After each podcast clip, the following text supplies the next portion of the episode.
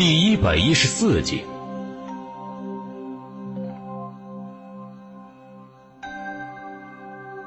众所周知，作为一方官员，日理万机，心胸格局肯定不小，一定没心思计较一些小事。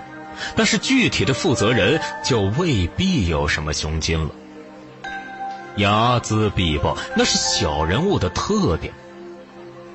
所以几个年轻人自然觉得这个时候格外的头疼。得罪了叶川不算什么大事，但是如果因此而影响了公司的业务，问题就很大了。要知道这事儿非常的重要，甚至关系到公司的下一步进度。如果让公司老总知道他们把这事儿搞砸了，不管他们有多大的关系背景，也肯定要吃一顿挂了，影响以后的前途。一时之间，有人急了，忍不住看向杨花枝，开口道：“芝芝，你与那位叶川到底是什么关系啊？应该认识的吧？”在那人的提醒下，其他人也纷纷醒悟。对了，何必舍近求远呢？杨花枝之前说过，叶川是他的朋友，可以帮忙说和的呀。芝芝啊，中午了，能不能请你朋友过来吃顿饭呀？我做东。没错，多个朋友多条路，有些事情啊，那是一场误会，还是趁早化解比较好。哎，好啊。一帮人纷纷点头，后悔莫及。说实话，昨天的冲突他们是占了理的，最后还看在杨花枝的面子上不予追究了。严格来说，不管叶川认不认，这也算是情分。问题在于好死不死的，刚才在门口有人嘴欠，非要嘲弄几句，一下子情分不再，反成仇了。这个就是祸从口出的典型。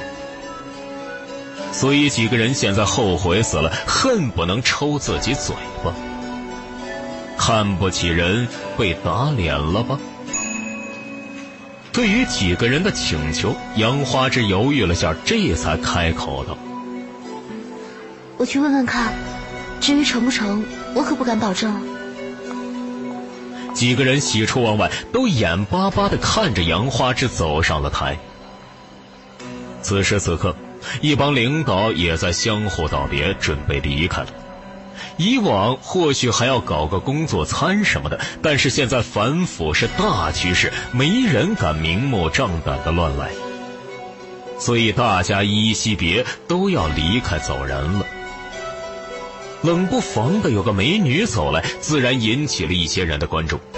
不过，当众人看到这美女却是径直走向叶川，也让人少不了目光闪烁，若有所思。美人计嘛，年轻人不要犯错才好。这倒是条路子。众人心思各异，但是领导们的情绪肯定不会轻易表露出来。所以，一个个人依旧是一脸笑容，你谦我让的，最后一同离开了会议厅。这时，杨花枝也走到叶川的旁边，他眸光流动，复杂的神色，然后开口道：“恭喜。”这不是什么喜事，这是沉甸甸的责任。不管怎么说，你能负责这件事情，只要做得好，以后的前途肯定不可限量。前几天在船上看到你，我就有预感了，没有想到你果然走上了仕途之路。想必他知道这事，肯定很开心。你错了，我没考上公务员，也没进事业单位。总而言之，我没当官。算了，昨天的事情谢了，我还有事，先走。叶川，抛开其他因素。我们好歹也是同学一场，你们的事情与我无关，干嘛要迁怒？叶川沉默了下，还是没说话，而是干脆利索的转身，从另外一个出口离开了。见此情形，气得杨花这心窝疼，忍不住咒骂道：“小心眼儿，没风度，心胸狭窄，算什么男人？也难怪，活该！”叶川假装没听见，大步走到了会议厅外。门口，张扬迎了上来，他探头望了眼里头的杨花枝，心里嘀咕了下，脸上却堆起了欢快的笑容，赞不绝口：“哎，老板，你刚才说的真棒，听得我激情洋溢的，恨不能立马挽起袖子大干一场。”这样的称赞，叶川受之有愧。他有自知之明，自己不善言辞，耍嘴皮子，鼓动三寸不烂之舌，让人言听计从，这不是他的专长，他也没这个本事，所以他作弊了。只是没想到张扬居然也中招了。哼！输的，朱坚等人从旁边走过来。他们可是行家，洞察气场的变化，自然不会轻易中招，所以清醒的很。对于这样的小手段，朱坚表示了不屑，然后说道：“旁门左道，上不了台面，管用就行。动员会开完了，该做正事了。一会儿大家吃了饭，再商量一下，分派具体的工作。”瞬时，一帮人心中一凛，也不再多嘴。毕竟事情的轻重缓急，他们还是心中有数的，知道什么时候可以怼叶川，什么时候应该识趣的闭嘴。走吧。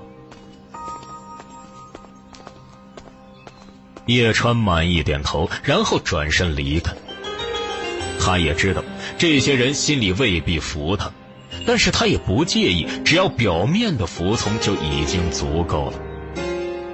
因为这事儿的关键还是要靠自己，就算离开了朱坚等人，他一样可以搞定，最多是劳累、忙碌、辛苦一些罢了。就是有这样的底气，所以他才十分的笃定，从来没想过要与朱坚等人化解矛盾、搞好关系什么的，完全没必要。叶川转身之时，眼中的一抹傲气却是彰显无遗。朱坚等人哪个不是心思活络、天资聪颖之人？他们稍微一琢磨，就明白了叶川的想法，因为他们以前也是经常这么看待对手的。对此，他们心中有气，暗骂叶川不识好歹，是个混蛋之余，也憋了一股劲儿。就等着施展真正的实力，让叶川明白，他们也不是吃干饭的。谁能笑到最后，还是未知数。一帮风水师本能的抬头，趾高气扬，大步而去。一个个人神态相似，举动如一，可谓是神同步。不过，他们最终还是落在了叶川的身后，就好像随从，反而衬托了叶川的气场，浩浩荡荡。离开了会议楼，众人也随之分道扬镳。叶川与张扬没回宾馆，而是在附近找了家小饭店，简单的炒了两三个小菜，开始吃午餐。张扬喝了口饮料，就笑眯眯的。哎，老板，他才想开口求教一些事情，眼睛的余光就看到饭店门口多了几个人。最重要的是，这些人他认识。一瞬间，张扬下意识皱眉，然后轻声道：“老板，有人找麻烦。”嗯。叶川回头一目了然，只见门口的位置，几个年轻人磨磨蹭蹭的，慢慢的走了进来。其中一个人露出尴尬的笑容，举手道：“哎，那个叶科长，好巧啊，你也吃饭？”会议上也介绍了叶川的职务：建造局管辖科室的副科长。这么丁点儿大的小官儿，平时几个年轻人都懒得搭理，但是今天却不得不来。没办法，他们又不蠢，很清楚，如果他们不来，那么以后就没机会来了。要是让公司的人知道他们得罪了叶川，肯定会在第一时间把他们招回去，重新再换一批人过来。且不说招回去之后他们有什么下场，单是寸功未立却灰溜溜的走了，那未免太丢脸，没了半点面子。这对于他们来说，简直比杀了他们还难受。不过话又说回来，来找叶川赔礼道歉，貌似也是件没面子的事情。可问题在于，赔礼道歉只是丢了小面子，毕竟事情只在小范围内传播，基本没有太多的人知道。如果完不成任务，回去被当众责骂，丢的可是大面子。两害相权取其轻，所以他们来了，哪怕不甘心，也要尝试一下化解其中的矛盾。尽管他们纨绔了一些，却不代表他们没智商啊！一琢磨就知道了，如果他们现在不来，等到过些日子，肯定是村落地址举行招标会的时候。叶川从中作梗，他们的损失更大。最重要的是，在这个特殊的国度，可不是欧美国家属于资本主义的天下，在这个地方，有钱永远都玩不过有权的。看叶川年纪不大，却负责这么重要的任务，要说对方没背景，谁也不信。把一个年轻人推到关键的位置上，这分明就是要提拔重用的信号。按一般的套路，这是在挂职锻炼、积累政绩，等到资历足够了，肯定是一飞冲天。如今叶川或许只是微不足道、不怎么起眼的小人物，但是再过十年八年，回头再看。指不定人家已经主政一方了。这样的奇迹在官场上时常上演。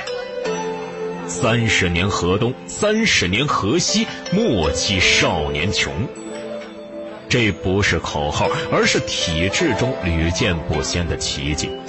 这也是为什么许多人削尖了脑袋也要进入体制中的原因。所以有人说，全中国的精英都集中在官场，在官场混不下去的才选择经商，这也不是没理由的。几个年轻人家里还是有些背景的，耳濡目染之下，也清楚以叶川的年纪，在官场上到底占有多大的优势。不谈以后，就说现在。相当于捏住他们的咽喉，卡住他们的命脉。所以于公于私，他们不得不来。只不过他们到底是年轻人，还是比较好面子的，所以明明想赔礼道歉，却支支吾吾、扭扭捏捏的模样。看到这个情况，张扬有些奇怪。不过他见叶川没有说话的意思，就机智的开口道。吃饭而已啊，什么巧不巧的？你们想干嘛？昨天已经说清楚了呀，就是一场误会啊。当时我们之中有些人误会了你们，确实是我们不对，但是事后我们也道歉了。你们还想怎么样啊？哎，对对对，是误会，没错，是误会。所以我们觉得昨天太过分了，没有考虑过你们的感受。呃，没错，我们也有错的地方。对不起。另外几个年轻人也连忙抓住时机，纷纷低头表达歉意。哎哎哎哎！张扬愣住了，怀疑这其中是不是有什么阴谋？好端端的这些人怎么前倨后恭的模样？太奇怪了。这也是由于他不清楚这几个年轻人的身份，要是知道的，就一清二楚了。对于商人来说，利益为上，区区的面子，该舍弃的时候还是要舍弃的。不过，对于几个人的举动，叶川却沉稳不动，没有半点表示的意思。这是原谅、不介意的意思吗？几个年轻人相互看了一眼，有些拿捏不准。毕竟从叶川的表情上也看不出端倪来，或者说叶川这是对他们口头上的歉意不怎么满意。叶科长，我们知道错了。有眼不识泰山，有冲撞冒犯之处，请见谅啊！您大人有大量，不要与我们一般见识。其实我们与芝芝，与杨花枝是朋友，大家关系不错。不看僧面看佛面嘛。区区薄礼，万望笑纳。几个年轻人你一言我一语，抛开了羞涩矜持，十分诚恳的道歉。到了最后，还有人捧上了礼品，看得张扬瞠目结舌。张扬看呆了，然后就反应过来，他隐约间也有些明白过来。看这些人的模样，也印证了一句话：礼下于人，必有所求。想必这些人有什么事情要求到老板头上啊？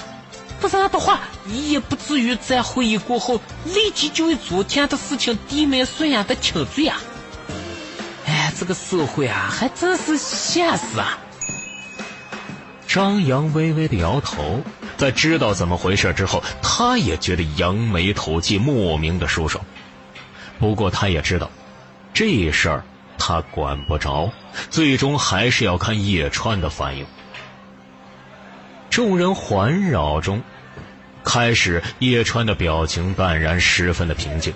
但是时间久了，他终于流露出一点不耐烦的神色。他也没有什么动作，只是眼睛突然一睁，口中吐字：“聒噪。”啊！一瞬间，旁边几个人突然一惊，他们只感觉到一阵微风轻凛透过了皮肤，直接渗入他们的身体中，冰寒刺骨。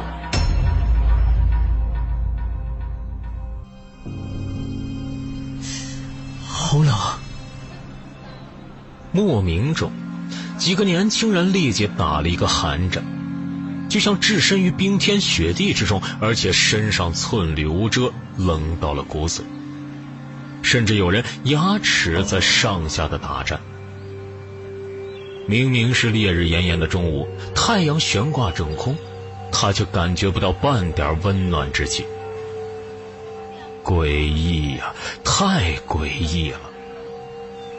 莫不是见鬼了？跑啊！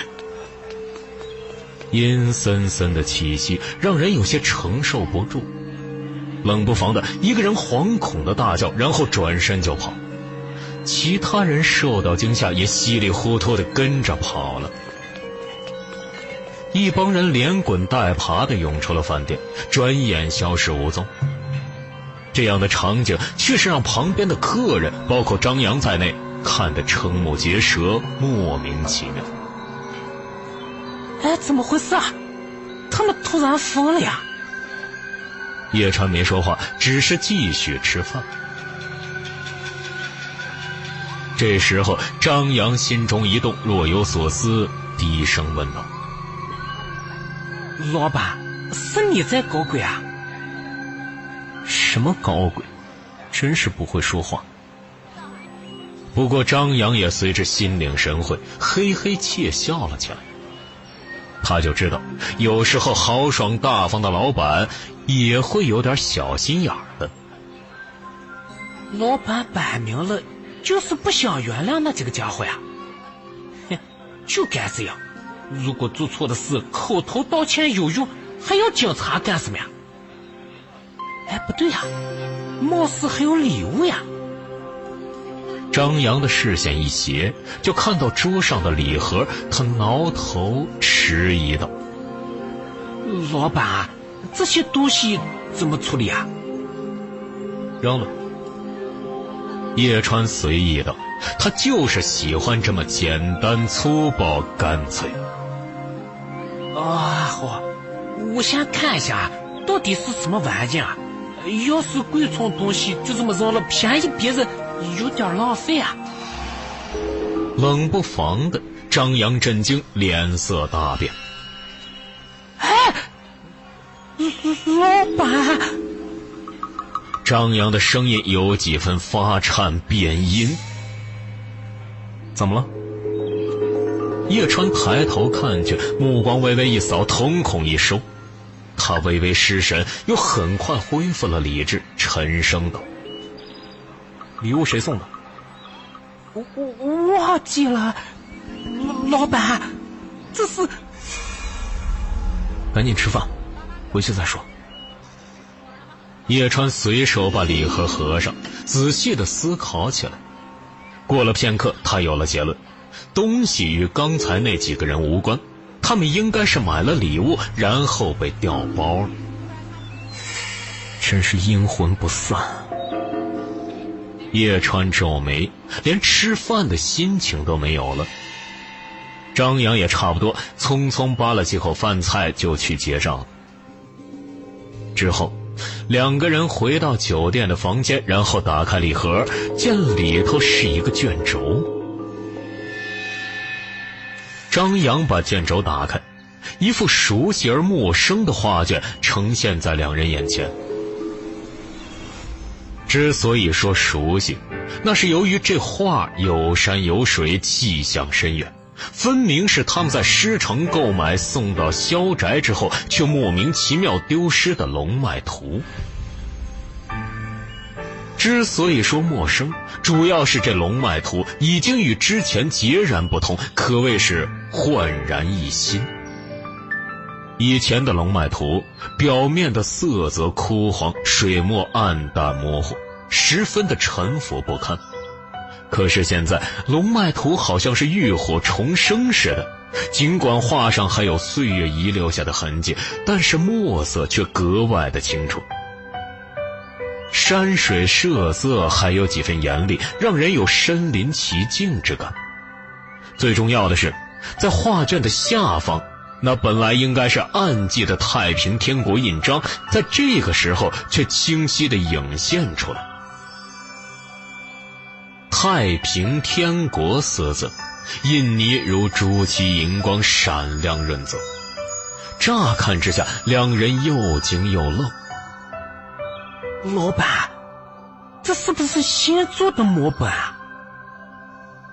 不像。尽管叶川也不是很懂鉴赏，但是也有几分眼力。他审视了片刻，若有所思道：“张扬，我记得电视上曾经介绍过一门古老的工艺，可以把一幅画完整的揭开。揭画呀？哎，我知道啊。”就是说，古代的画纸那是有好几层的呀。如果有厉害的高手出手啊，就可以把画揭开几层，呃，分出几幅真迹啊。一些古董商就是通过这样的手段谋取暴利啊。只不过揭过的画只是有表面的一层，所以一腐一破一烂呀，没几年就裂成碎片了呀，再也没有修复的可能性了。所以这门手艺危险性很强啊！但是反过来，也有人通过接画的工艺，故意把一层粗糙的画布蒙在真品之上，以伪装成赝品。难道说这幅画也是这样啊？把一层粗糙的画片蒙在真品之上，呃，所以之前我们看见了，才觉得这个画又脏又破，色泽不明显。但是东西丢了之后。有人发现这个奥妙，把蒙在上面的画揭开了，这画才露出了庐山真面目。还没有错，肯定是这样。一时之间，张扬感慨万千，对于一些江湖手段叹为观止。你的重点关注错了。叶川感觉很无力，张扬眼睛一眨，随即表情一肃，义正言辞道：“挑衅，这是赤果果的挑衅啊！老板，这已经是第三次了，那些个混蛋欺人太甚了！东西失而复得，本来该高兴的，问题在于。”这东西不是他们自己找回来的，而是敌人送上门来的。一而再，再而三，是可忍，孰不可忍？泥人都有三分火气，更何况是血肉之躯。尽管张扬话里也有几分演的成分，但是还有七分，那是真正的怒气。把东西偷走，那也就罢了。哪怕话里可能隐藏了什么秘密，但是他们不知道，也就认了。毕竟世界很大，再厉害的科学家也不敢说穷尽地球所有的奥妙，还有许许多多的事情无法解释清楚。他们两个人又不是非要把所有的问题都要调查清楚不可，所以他们决定把事情放下，回国过自己的日子。但是没想到，那神秘的组织似乎非要与他们较劲儿，阴影不散的缠住了他们。一出接着一出，不断的搞事情，没完了呀！他们到底想干嘛？老板，实在不行上报吧。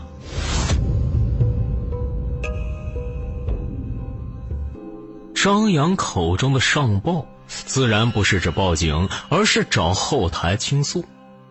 毕竟他们两个现在也算是身负要职，背负的责任可不小。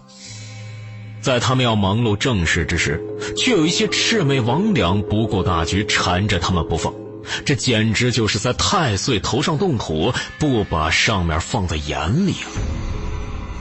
他们现在也算是抱上了金大腿了。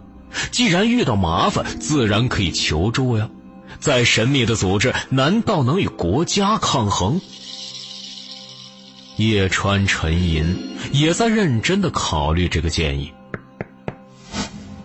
冷不防的一阵敲门声传来，也让两人惊疑对望。那谁啊？张扬走到门口，小心翼翼的探望。我。古清流的声音也随之传了进来，有些高兴。开门呐，我们的东西找回来了。张扬一听，立即回头看向了叶川。此时，叶川收起画卷，轻轻的点头。张扬立即开门，挤出了笑容：“哎，古师傅啊，张扬，你看。”古清流笑容满面，提着东西走了进来。张扬自然知道那是什么东西，分明就是他昨晚悄悄扔掉的手机钱包。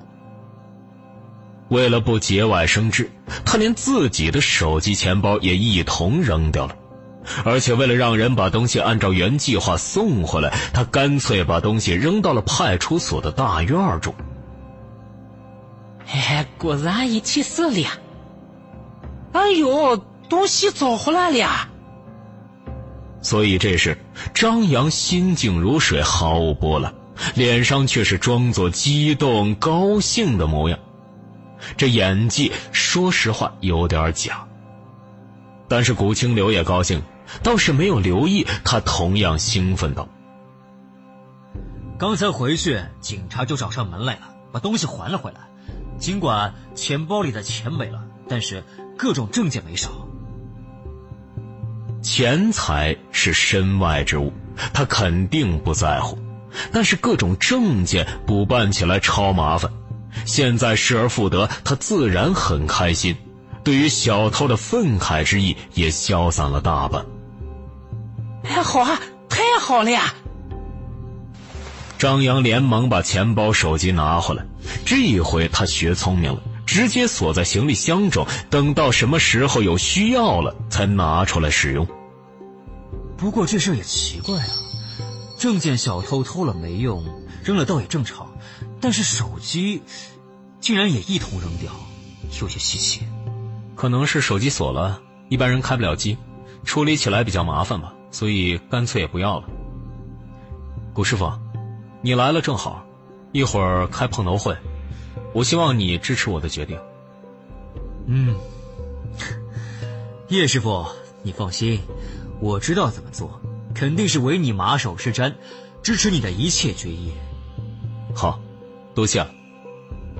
不可否认啊，有些事情上呢，我可能存了几分私心，但是总体而言，我做事也很公允，从大局出发。我信你啊。说到底，我们也是为百姓服务。是。叶川笑了，他就喜欢和聪明人打交道。事实上，古清流也应该清楚。在苏省这个地方，朱坚几个人也算是地头蛇。他们这些外省人想与之相争，最好的办法就是团结互助。两人达成了协议，古清流立即走了，把大家叫来开会。他才离开，张扬就关门回头，轻声道：“老板，那个话……不管了，正事要紧。”不管那神秘组织到底有什么目的，以至于鬼鬼祟祟不断的故弄玄虚，只要我不动，以不变应万变，就不用怕他。青天白日，朗朗乾坤，再神秘的影子，也只不过是影子而已，注定是见不得光的。他们只敢小偷小摸，更严重的事情，就不敢干。你要相信，在我们国家。政府机关的底线不容践踏，谁敢踩红线犯法，肯定要倒大霉。神秘的组织之所以神秘，说白了就是没办法与一个国家抗衡，所以只能隐藏于地下，藏头露尾。说好听那叫影子，不好听就是老鼠。只要国家较真儿，隐藏再深的老鼠也无所遁形。对此，叶川有信心，所以尽管厌恶神秘组织的骚扰，却没有惧怕之意。在自己国家的地盘上，他从来不缺少安全感。不像在国外，他行事总是要谨慎周全，说到底了就是底气不足。哎，对呀。在叶川的鼓动下，张扬憋了一口气，重重的点头。那些个家伙搞了这么多的动静，摆明了是有什么目的啊！尽管现在是敌暗我明，但是只要我们忍住不动，看谁沉不住气。指不定啊，对方嫌没有耐心，克制不住了呀。一次两次，我们没有防备，所以没有发现，这也正常啊。但是行动次数多了。他们毕竟还是人，不是鬼啊，终究会留下蛛丝马迹啊。那个时候，我们就顺藤摸瓜，找到他们一网打尽。不错，叶川赞许一笑，不管能不能实现，但是想法确实挺好。哎，老板，那些家伙仗着自己身手好，总是潜入各种地方，如入无人之境。我们居住的房间肯定是他们光顾的重点。如果你有办法在房间里布置几个陷阱，说不定会有惊喜啊！要不要弄个老鼠夹或者捕熊器之类的？只要他们进来乱碰我们的行李、机关器具，直接一夹，咔嚓一声，剪断他们的手掌。陷阱。叶川沉吟，若有所思。在他琢磨的时候，古清流也带着一帮人而来。不大的房间涌进来一群人，连坐的地方都没有。但是没人在意，因为叶川这时也随之收敛了心神，把许科长交给他的资料拿出来，分发给众人观看。我们的工作的主要内容呢，想必你们也知道了，听起来十分简单。无非是迁移一百多户人家，组成新的村子。可是这事儿呢，知易行难，说起来容易，做起来就要大家齐心协力了。你们看资料，我已经画出一些重点。此时此刻，叶川娓娓而谈，他这两天也不光是游玩而已，只要有时间，他就研究资料，还上网查询了茅山各地的详细信息。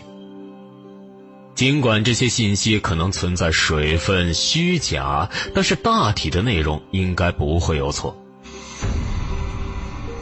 尽管许科长说村落的地址由我们挑选，但实际上，真正合适建村的地方，也只有几个选择而已。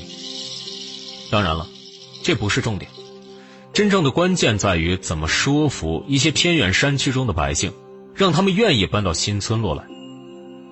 说白了。就是我们修建的村子，要有足够的吸引力。总而言之，就是就业的问题。搬到新村的百姓基本是没基础、没收入，要考虑他们的年纪、文化程度，到底合适做什么工作。这工作呢，必须能让他们增加收入，可以保障一家人的生存需求。只有办到这一点，搬迁新村的百姓才可以安居乐业。不会出现才住了几天就把房子卖了，重新返回山村的状况。就业问题那不是政府的事情吗？等到百姓搬来，应该有专门的技术人员召开各种培训班，让百姓学习的吧？有培训班，但是也要看条件。你看资料，隶属茅山老区有五个最穷的乡镇。近千平方公里，却有一百多个村子，人口四十万。这些乡镇村子百姓分布很零散，关键是山多地少，资源不丰富，土壤又贫瘠，单是依靠种田，他们勉强养活自己，堪堪的解决了温饱，整体还处于贫困水平。现在我们的工作就是扶贫，让一些最贫困的人摆脱现状，脱贫致富。新村好建，无非是钢筋水泥、水电设施，只要材料、工人到位了，不要说村子，哪怕一个城市都可以建出来。其他人随着点头，十分的认同。说到底，他们只是负责规划，把规划变成现实的，那是工程师的任务，自然有专人负责。规划蓝图对于这些风水师来说，简直就是易如反掌。哪个风水师心中没有一个筑城梦呢？以现在的条件，这个梦想肯定很难实现，但是不代表他们没有半点想法呀。但是村子落成，没百姓愿意居住，丢的可是我们的脸。说句不好听的。如果我们不考虑现实问题，想当然的把村子修建在深山老林中的一个龙盘虎踞的风水宝地上，那里山路崎岖，四周石头如簇，没有半点耕地，指不定一帮百姓直接呸我们一脸。哼，你说的那是庸师所为，真正高明的风水师。从来不会罔顾事实，建造空中楼阁一类的东西。接地气，以人为本，这才是他们的原则。不过，他们确实也明白了叶川的意思，说白了，就是村子的选址以民生为本，风水其次。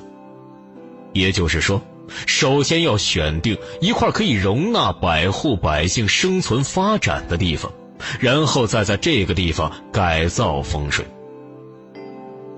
我觉得这里不错。冷不防的，古清流抽出一页纸，笑着说道：“这个叫别桥镇的地方，在镇子附近，有一片宽敞的荒野，还有几个小型的湖泊，可以充分利用，兴修水利农田。”嗯。那里本来就是备选之一，不过那里有个大问题。什么？顾清流皱眉，连忙看资料。那个地方每年汛期容易被淹，如果确定在那里建村，那么就要额外支付一大笔钱修筑防洪堤坝。呃，顾清流锁眉，这才想起来。建村的资金也是有限额的，不好超出预算。这里也不错。事实，另外一个风水师也开口道：“嗯，一片荒山脚下，土壤非常肥沃，旁边也有两三个村子，主要是由于人少，限制了他们的发展。如果合成一村，人多力量大。”完全可以在政府的扶持下搞种植业，放养牲畜。唯一的缺点就是地方偏远了一些，道路不好走，运输困难。想有更好的发展呢，也要建议上面重新修路。嗯，记下，也可以考虑。看到叶川并没有独断的意思。朱坚等人也活跃开了，纷纷提出了自己的见解。叶川一边聆听，一边以笔记录。这时候他才意识到，不仅是他，其他人对于这事儿也是积极投入的，没少做功课。集思广益之下，收获确实不少。他的笔记本上已经密密麻麻写了十几页纸。对此，叶川格外的满意，然后拍了拍笔记本，归纳总结道：“大家的建议呢，我全记下了。不过这些也只能算是纸上谈兵，所以我决定，明天就去这些地方逐一考察一下，了解方方面面的情况之后，再择优而选。那我们呢？”朱坚很敏感，立刻听出了弦外之音。叶川口中的我可不包括大家。至于你们，你们自然是有更艰巨的任务。一百个行政村中，至少要合并二三十个，才能够凑足百户人家。但是合并哪个村，哪个村的百姓又是什么想法，有什么需要，这也需要大家去仔细的打听了解，聆听百姓疾苦之声，才能更好的服务百姓。这是扶贫工作的重中之重，也是你们接下来的主要任务。诸位同仁，拜托了。叶川抽出一页纸，上面是各个村子的分布路线，以及一些基本的信息，比如说村民有多少户人家，大概是什么姓氏。看到这页纸，朱坚等人脸都黑了。叶川，你卑鄙！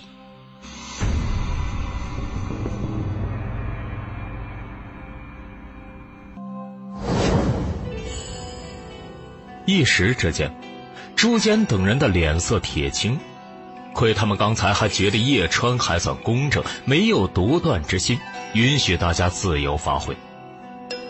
现在才知道，原来他的黑不在脸上，而是在心里。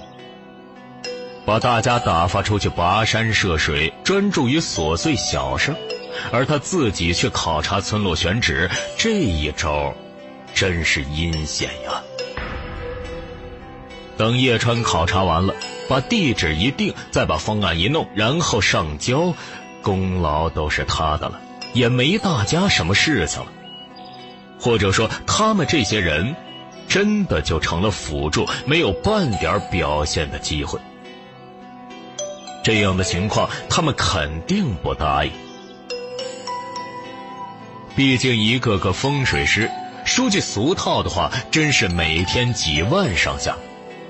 他们出手一次，收取的酬劳都是按万来计算的，可是他们却眼巴巴的过来，不计酬劳的工作，这为的是什么？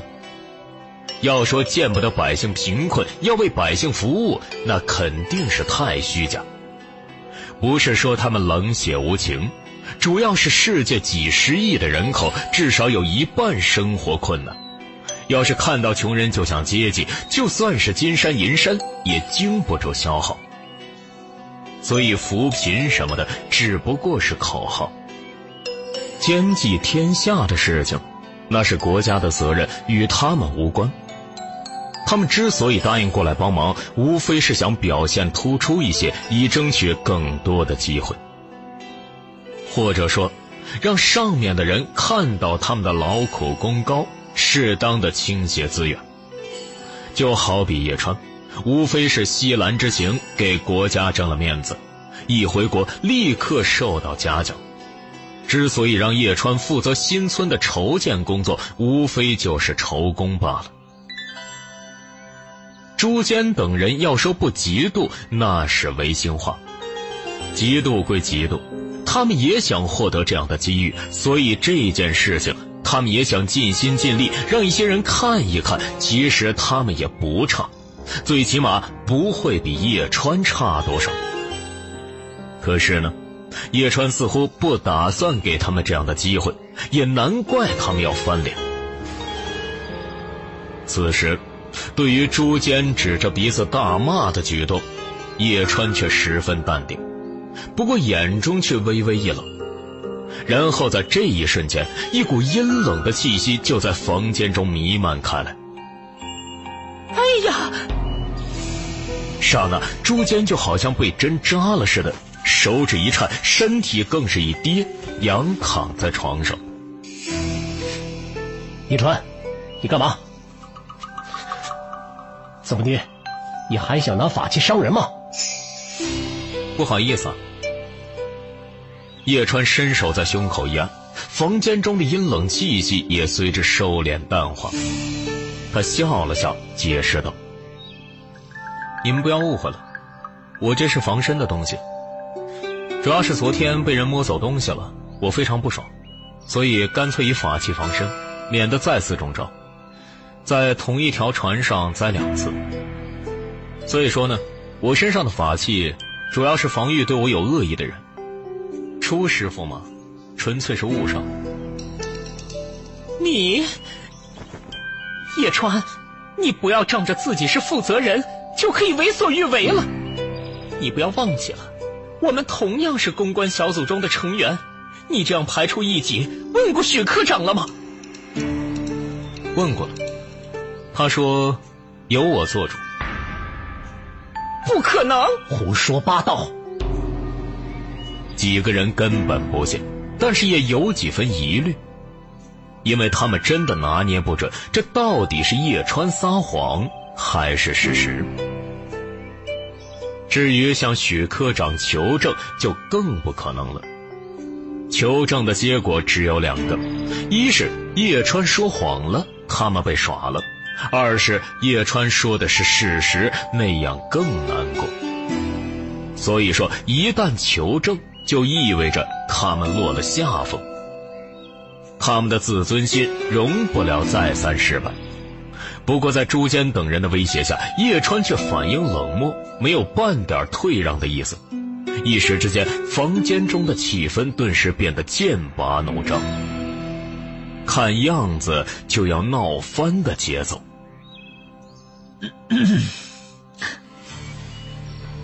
冷不防的，古清流开口了，他微笑的问道：“叶师傅，上山下乡走访。”这是应有之义，我倒也不反对。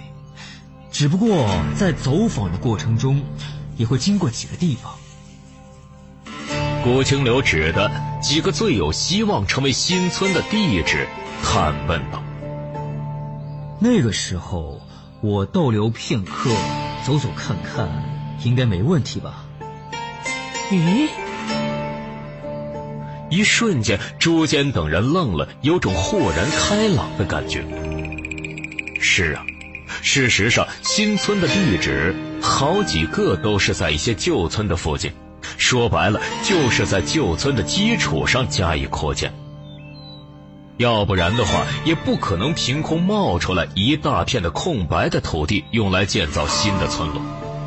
那么，在他们走访乡村百姓的过程中，其实也可以考察几个备选的地方。他们路过的时候，顺便研究考察，叶川能管得了他们？当然没问题。与此同时，叶川深深的看了古清流一眼，然后笑道：“只要你们认真的聆听百姓疾苦之声，收集他们的需求，最后汇总上报就可以了。”至于你们在走访的过程中还做了别的什么事情，我只看结果，不看过程。果然明白了。朱坚等人顿时豁然开朗。这个时候，他们也回过味儿来了，自己还是太年轻，或者说太执着于胜负，以至于连叶川的小小算计都没反应过来。杀一儆百，下马威，通过这种方式树立自己的权威。这样的手段，我没看出来，居然中招了，丢脸，太丢脸了。朱坚脸色一青，忍不住哼声，真想甩袖而去。不过最终他还是留了下来，他要忍辱负重，卧薪尝胆，笑到最后。要是现在走了，岂不是如了叶川的心意了？那就好。既然如此，叶师傅，你分配任务吧。几十个村子，不可能每个人都走访一遍。这样太浪费时间，做反复的无用功。具体怎么安排，叶师傅，你有什么章程啊？此时此刻，大家也明白过来，古清流就是个托，在和叶川唱双簧呢。但是明白归明白，他们也挑不出刺儿来。毕竟叶川是负责人，不管怎么安排，也是名正言顺。大义之下，没人知会。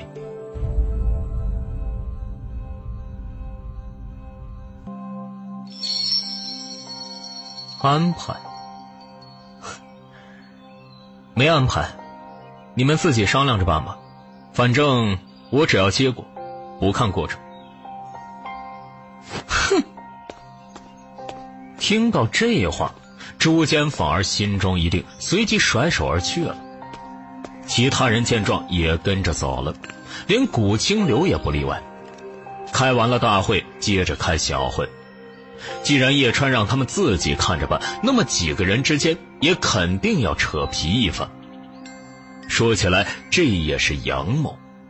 如果叶川连这个也安排妥当了，如果分配不公平的话，不合理的话，那么众人心里有怨气，一定是冲着他去的。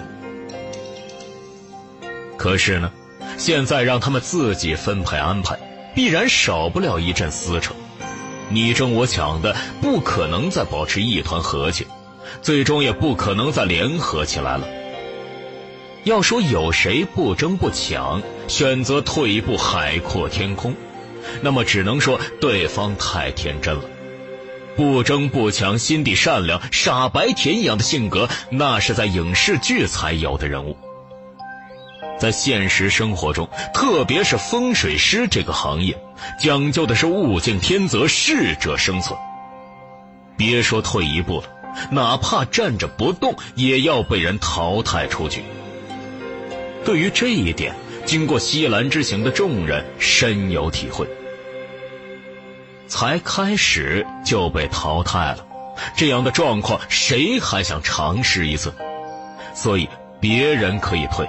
他们不可以，或者说心中的骄傲也让他们退不得，只能整。或许有人看穿了叶川的用意，那又怎么样呢？都说了这是阳谋，知道是坑也一样要跳进去。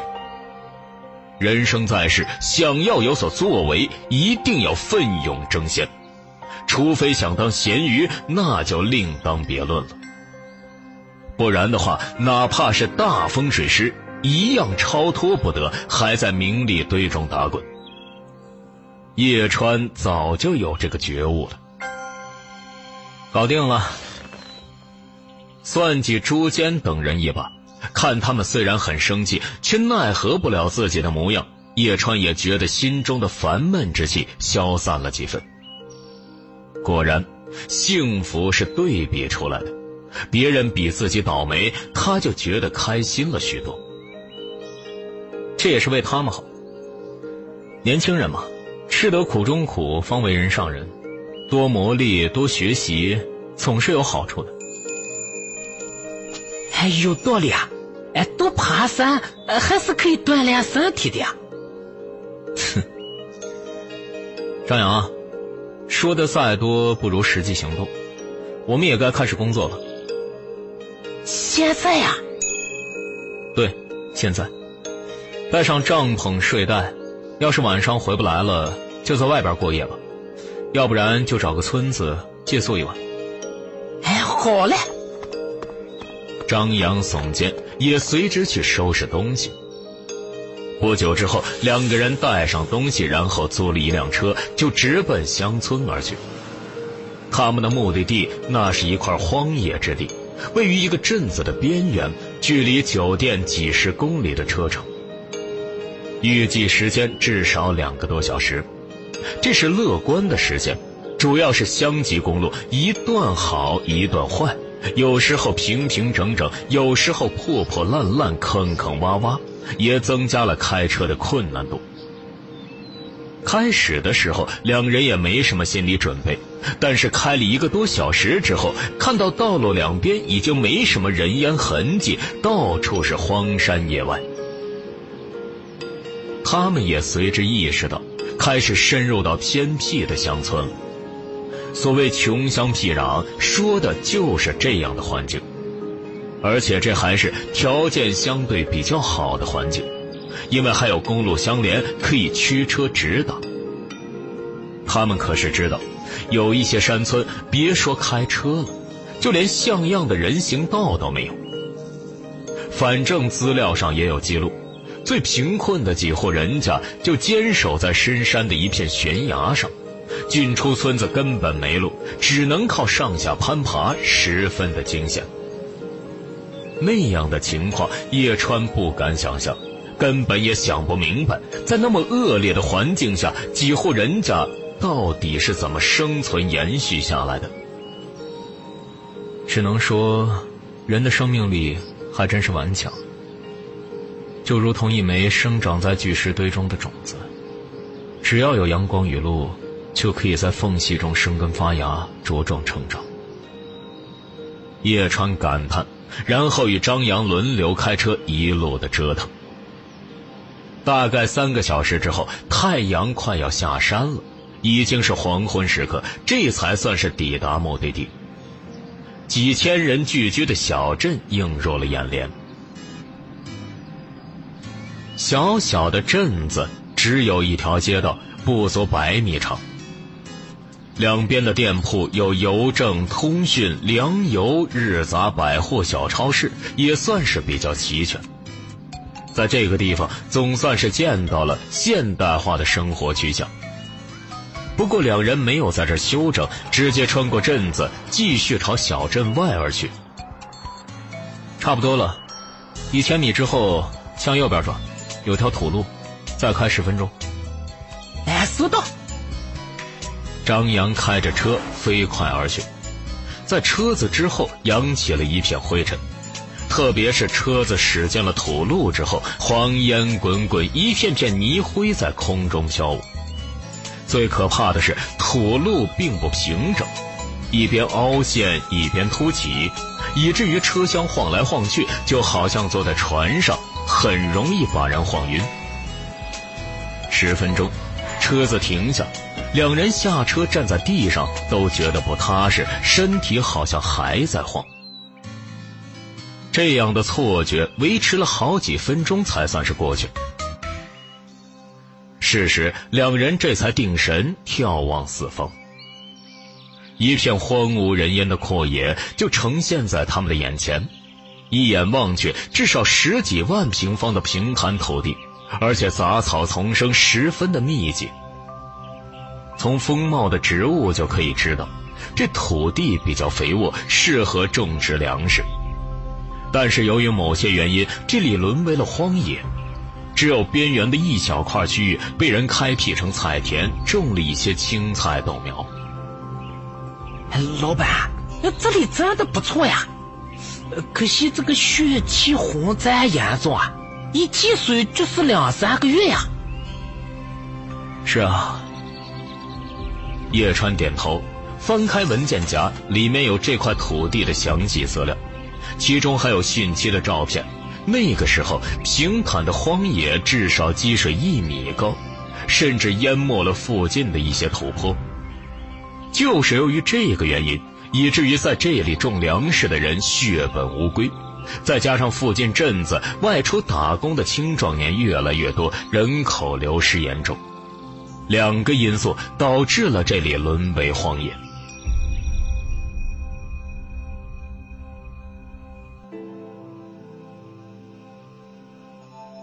这里的环境真的很好啊！张扬用力一踩，只觉得荒野的泥土不干不燥、不软不硬，很好破土动工。最重要的是，平坦的区域，不管是开辟农田还是修建住宅，都非常的简单。这样的地方，如果能够作为新村的选址，对大家来说都十分的省事。唯一的问题就是汛期洪水，每年总有两三个月的时间，山里的洪水泛滥成灾。不要说这片荒野了，就连附近的小镇子也要受到殃及，百姓怨声载道。不过要修排洪设施、防洪坝之类的，又是一笔钱。哪怕这钱对民生有利，但是国家太大了。不可能面面俱到，这小镇子给了，其他地方也有困难，需要申请资金，那该不该给呢？说到底还是一个资源分配的问题，很麻烦。两人转悠了一圈，也不得不承认，这片荒野无疑是新村落的首选，不管是地理环境还是交通状况，都特别的好。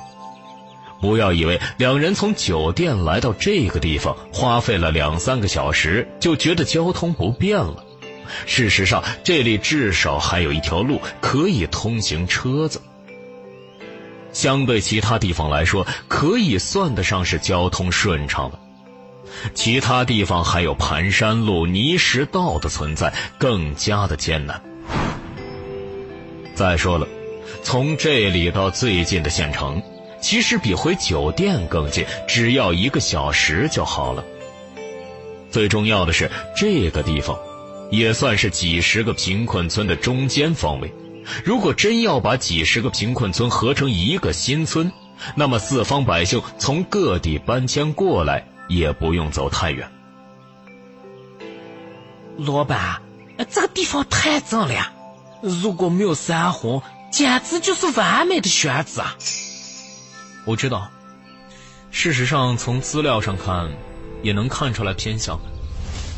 哎，什么呀？哪里的偏向？当然是上面的偏向。一堆资料之中，这个地方的资料收集的最为齐全，包括地形、地势、地理环境、交通网络、水文状况、温度、气候等等等等。其他的地方最多是一页纸，而这里的介绍则有两页。这说明，不仅是我们，连做收集资料的人也觉得这个地方可以作为新村落的选址。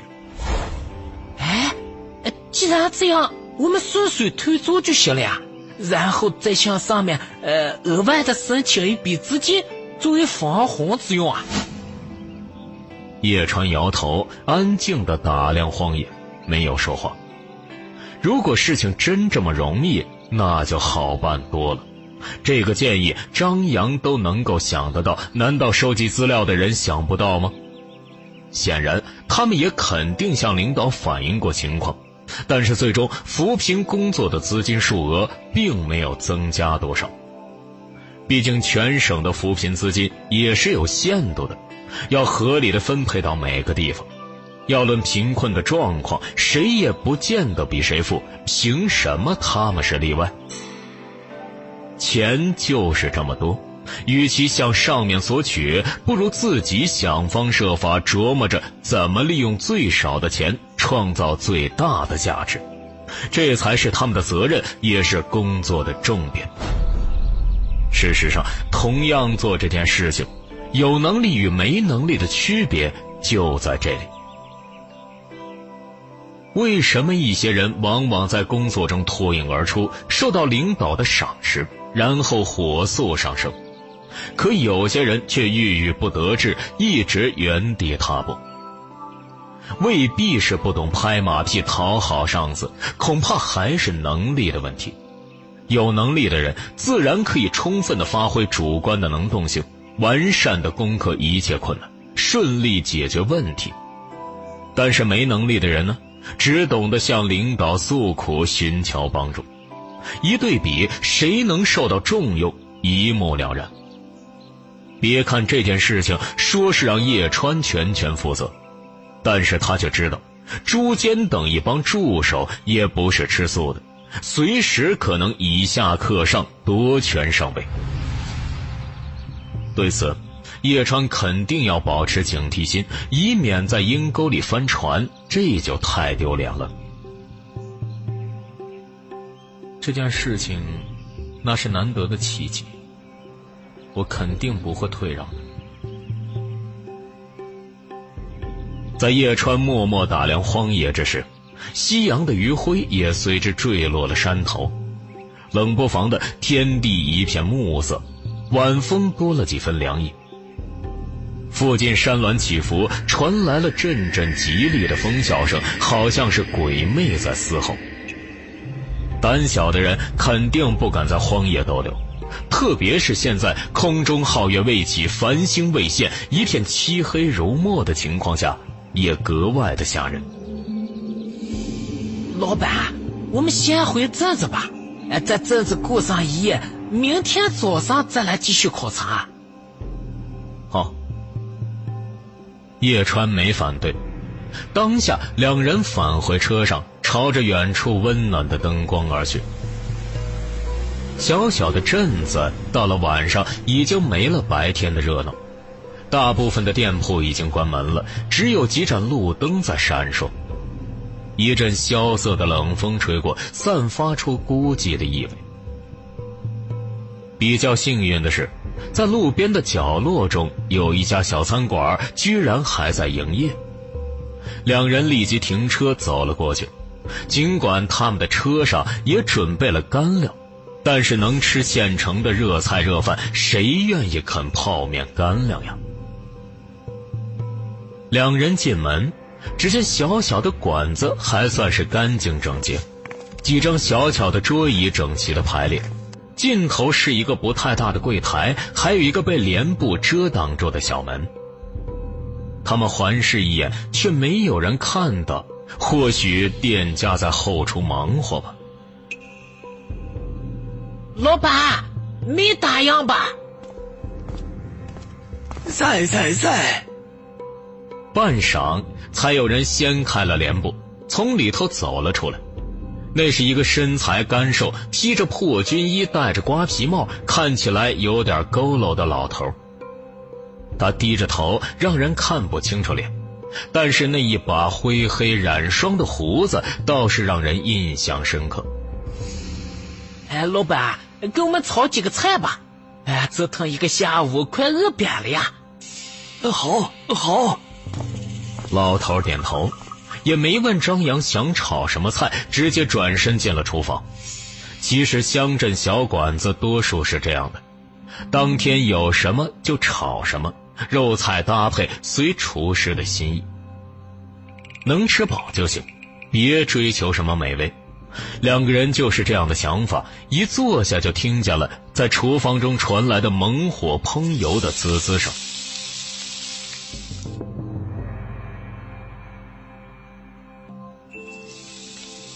烟火的气息从厨房中飘逸而出，店中昏黄的灯光映在两人身上，连皮肤都染上了一层橘黄色的光泽，格外的温馨。才过几分钟，老头就走了出来，端着一盘菜放到桌上，然后慢声道：“你们先吃着，我继续炒菜。”多谢老板啊。张扬很高兴。在旁边柜子拿来了碗筷，柜子的旁边就是一个电饭煲，还有半锅的热米饭。他盛了两碗米饭，叶川一碗，自己一碗。一坐下，张扬就动起了筷子，笑眯眯的：“老板，我先尝一下这个味道怎么样啊？”老头先端上来的菜，那是一盘猪肉炒青菜，肥瘦相间的猪肉配上绿油油的青菜，一层油光十分的漂亮，看起来不错。但是具体味道怎么样，张扬也不敢保证。他夹了块猪肉放在口中一嚼，这一瞬间，他眼睛圆睁，整个人的脸色都变了。怎么样？很难吃？太咸或者太淡，他也不奇怪，毕竟是乡镇小馆子，肯定比不上五星级酒店的大厨。张扬昨天还吃的美味的食物，嘴巴变刁了。看不上小馆子的食物了，这很正常。嗯，不是不是不是。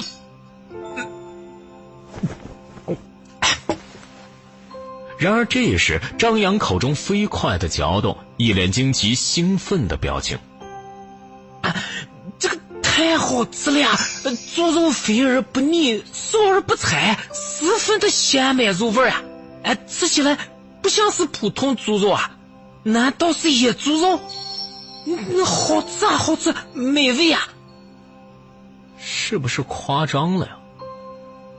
叶川错愕，觉得张扬的反应有些做作，或者说张扬心中的期望值本身就很低，现在发现这菜的水准不错，所以这才有了一种赚到的感觉。叶川沉吟，也随之动筷。耳听为虚，吃了才知道其中的滋味。他也夹了块猪肉，带了一片青菜，一同送入了口中。在他咀嚼的时候，肉菜同时化开，一股鲜香的滋味顿时渗入他的味蕾。哎，刹那，叶川也吃了一惊，发现张扬并没有夸张，这盘菜的滋味果然让他动容。只是普普通通的炒菜，猪肉与青菜的搭配却不逊色于星级大厨精心制作的美味。高手在民间啊！没想到在乡镇的小馆子里，竟然还能品尝到如此美味的菜肴。最让人震惊的却是，小馆子的厨师，那是以普通的食材烹饪出美味的菜肴。这相当于是化腐朽为神奇，手艺堪称一绝。老板，我没有说错吧？看起来我们是遇上高人了呀！哎，莫不是野居乡里的神厨啊！这一瞬间，他已经脑补一段剧情了：某御用大厨厌烦了勾心斗角、你争我夺的名利场。干脆退隐江湖，居于平凡普通的小镇子，以热忱的心烹饪最美味的食物，让普通人能够享受其中的乐趣。嗯，对于张扬的揣测，叶川也颇为认同。不管老头是不是归隐的高手大厨，但是他烹饪的食物确实非常美味，这是不争的事实。两人本身就饿了，现在又吃到这美味的食物，自然是胃口大开。转眼之间，一碗饭见底，盘子也光洁如新。幸好两人也没有尴尬的等太久，帘布重新撩开，老头就以托盘捧着几盘才炒好的菜肴出来了。张扬一看，眼睛就亮了，急忙去帮忙端菜。两位客人，店里的存货用完了，就炒了最后三盘菜，有些简单，做的不好，你们多多担待。哎，够了够了，足够了呀！老人家，麻烦你了呀！哎，辛苦辛苦了。没事儿，应该的。老头抬头一笑，瓜皮帽遮了半边脸。但是修长的胡须灰黑透白，一根根一缕缕垂落在他的胸口，至少有半尺长，很是飘逸。把两盘菜放下，他就顺势坐到旁边，然后抽出一支竹烟斗，再取来少许的烟丝，取火点燃一吸，顿时冒起了火星烟气。老头坐在角落吞云吐雾，悠悠的凝望店外。天空漆黑，路灯昏暗，萧瑟的冷风在地面上旋转，带起了几片残叶。老人的身影半隐于黑暗中，一点火星闪烁，烟气缓缓的滚动。这样的画面给人无限的孤寂感。张扬见了，忍不住开口道：“老人家，你吃完饭没有啊？要不要一起啊？”“呵 呵不用，早吃过了，你们不用管我。”啊。张扬今天话有点多，心态也有点反常。几盘美味摆在他的眼前，他居然如同嚼蜡一般，突然没有胃口了。老人家，你的家人呢？怎么不在呀？叶川抬头，目光微微闪动，也理解了张扬的反常，因为张扬家里只有他爷爷在。他平时说的最多的话，就是有朝一日发了大财，在杭州买房，再把爷爷接过来，让老人家颐养天年。而如今他暂时办不到，所以爷爷还独守在乡村中，就如同眼前的老头。家人呀。老头蓦然抬头，向空中吐了一口烟雾，苍老的声音多了几分沙哑。他们不在，去了很远的地方。啊！张扬感同身受，扎心一样的刺痛，热泪盈眶。三亚。冷不防，老头子嘴角一翘，声音多了几分轻快。他们去三亚玩了，蓝天白云，碧海沙滩，乐不思蜀。呃，张扬眼睛眨了眨，莹润的热泪一下就变凉了。你早说呀，白浪费我的感情。说的，叶川手臂一挥，直接把筷子拍在桌面上。此时此刻，他的表情微沉，声音也变得十分冷硬。道歉。老板，怎么啦？张扬有些慌了，诚惶诚恐，坐立不安。不是说你。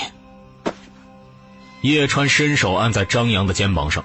然后目光阴冷如刀，戳向了角落中。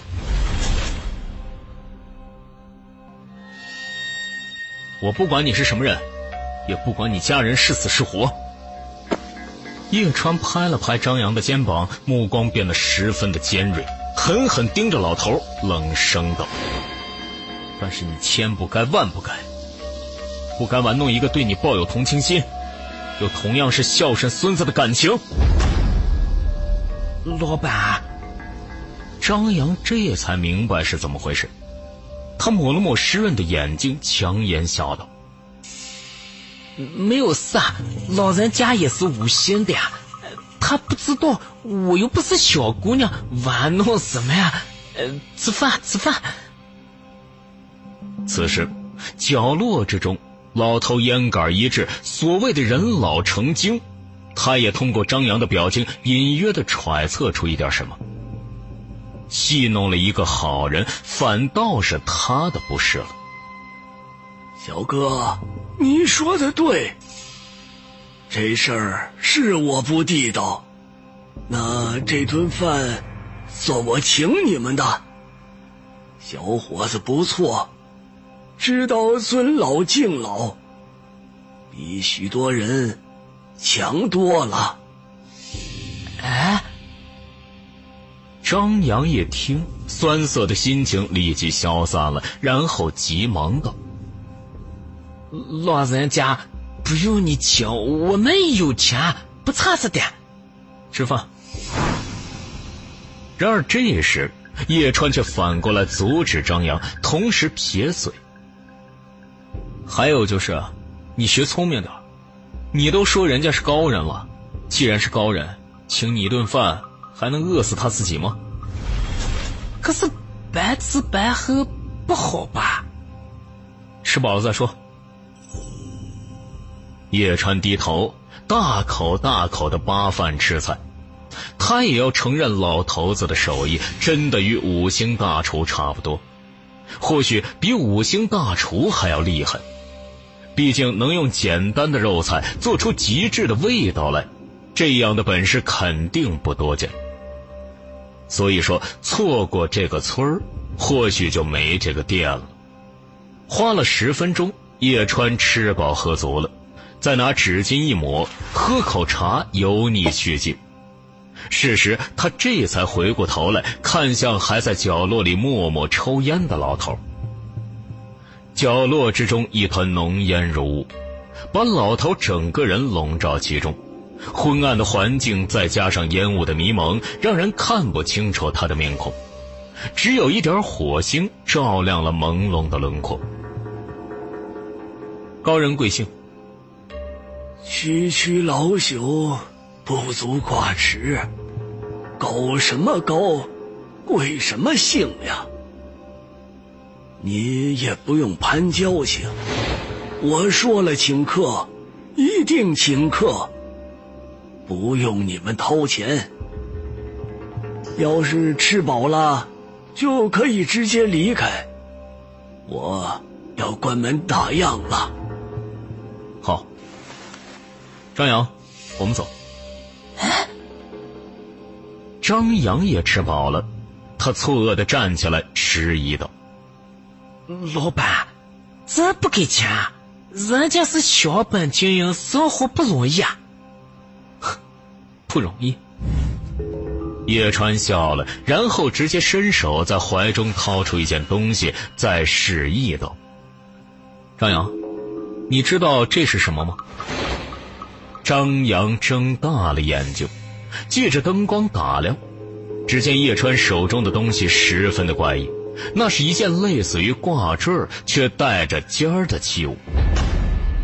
器物的上端那是怀表式的圆盘，其中有密密麻麻的九宫八卦二十四象的刻度。它的下端那是陀螺式的尖顶，其中还有流云式的纹理以及扭曲的符号。总而言之，这是很复杂又比较精密的东西。乍看之下，张扬的瞳孔一缩，微惊道：“法器？没错，我前两天才做成的法器。这件法器制作的基本原理，回头我再慢慢告诉你。不过它的功能效用，我现在就可以和你说。呃，老板，功能什么的，一等回去再说吧。”不用回去，现在说也行。这是流年盘，也可以叫做流年梭，攻防一体的东西。它的气场既可以防身，又可以伤人。老板，这个东西真厉害啊！不过你之前不是说过，作为风水师，不可有伤人之心啊？没错，作为风水师呢，确实不该有主动害人伤人之念，特别是使用风水的时候。更是要慎之又慎，免得像古代的官员一样，没有半点监管，杀起人来容易手滑。害人之心不可有，但我是防人之心，先是受到攻击，才予以反击的，所以错不在我。哎，谁攻击你了呀？你说呢，张扬？或许你不知道，在一些人的手中，虚无缥缈的烟气，也可以化成气场。啊！张扬心头一震，自然看向了角落。在叶川的提醒下，他也终于发现了其中的不对。角落中的烟气确实很奇怪，一团团烟气好像浓雾一样聚而不散，哪怕门口之外吹进来萧瑟的冷风，却驱不散缕缕的青烟。什么烟雾，连风都吹不动啊！稀奇，诡异啊！想到这里，张扬表情凛冽，自然退了一步，轻声道：“哎，所以说，这位老人家，他也是风水师？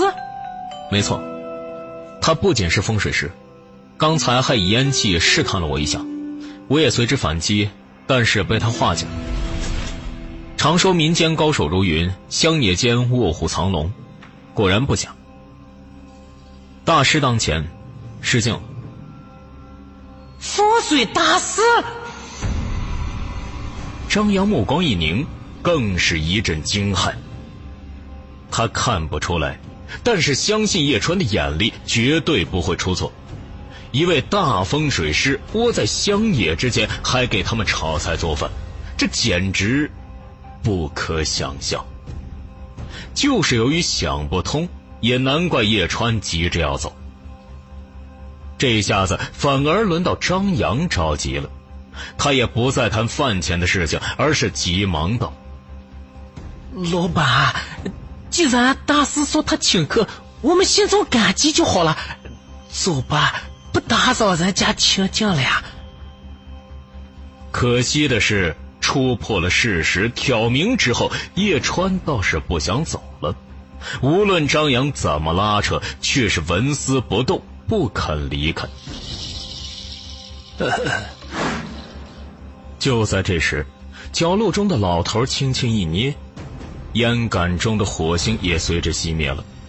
在同一时刻，浓浓的烟雾也立刻烟消云散，消失无踪了。小子，不错。本集完，感谢您的收听。